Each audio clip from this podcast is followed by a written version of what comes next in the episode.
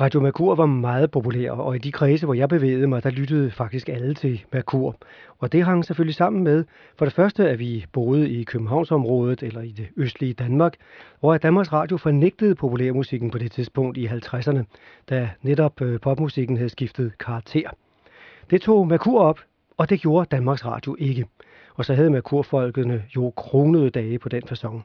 De udfyldte faktisk et meget, meget stort tomrum, så selvom de nogle gange kom for let til udsendelserne, hvor man ligesom kunne høre, at det var lavet for hurtigt, så var det en meget, meget stor og vigtig ting for alle os, der var unge dengang, at den kom, og at den gjorde os bevidste omkring hele den nye musikrevolution, som Danmarks Radio i og for sig på det tidspunkt forholdt lytterne og forholdt nationen. Danmarks Radio var jo alene på markedet og havde altså det der monopol i 50'erne, og de fornægtede populærmusikken.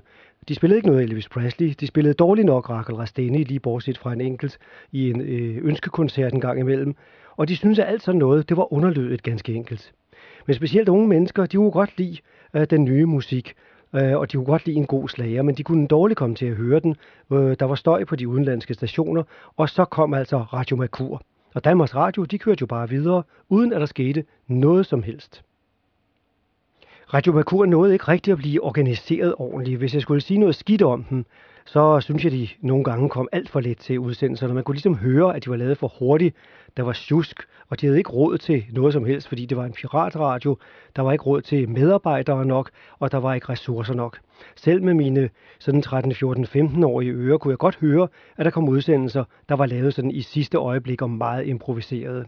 Og pludselig kom der så en udsendelse, der var annonceret som et eller andet specielt, og så kørte det bare non-stop, sikkert fordi medarbejderen enten havde glemt at komme, eller alligevel ikke havde tid.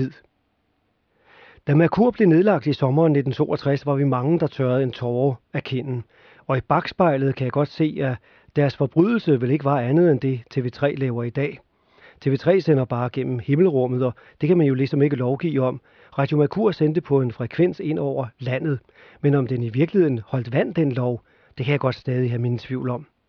Men det havde dog en god effekt, at Folketinget bevilgede en tredje kanal, som blev vores første officielle musikkanal – nemlig musikradioen. Og hvis de så havde udfyldt tomrummet godt nok i starten, så havde jeg jo aldrig protesteret og var nok endt et helt andet sted. Så i princippet er jeg helt glad for, at øh, P3 eller musikradioen startede så dårligt, så jeg kunne protestere, og dermed selv få lov til at lave de udsendelser, jeg synes havde manglet i mange år. Men det var en direkte følge af at være forkælet af Radio Makur gennem mange år.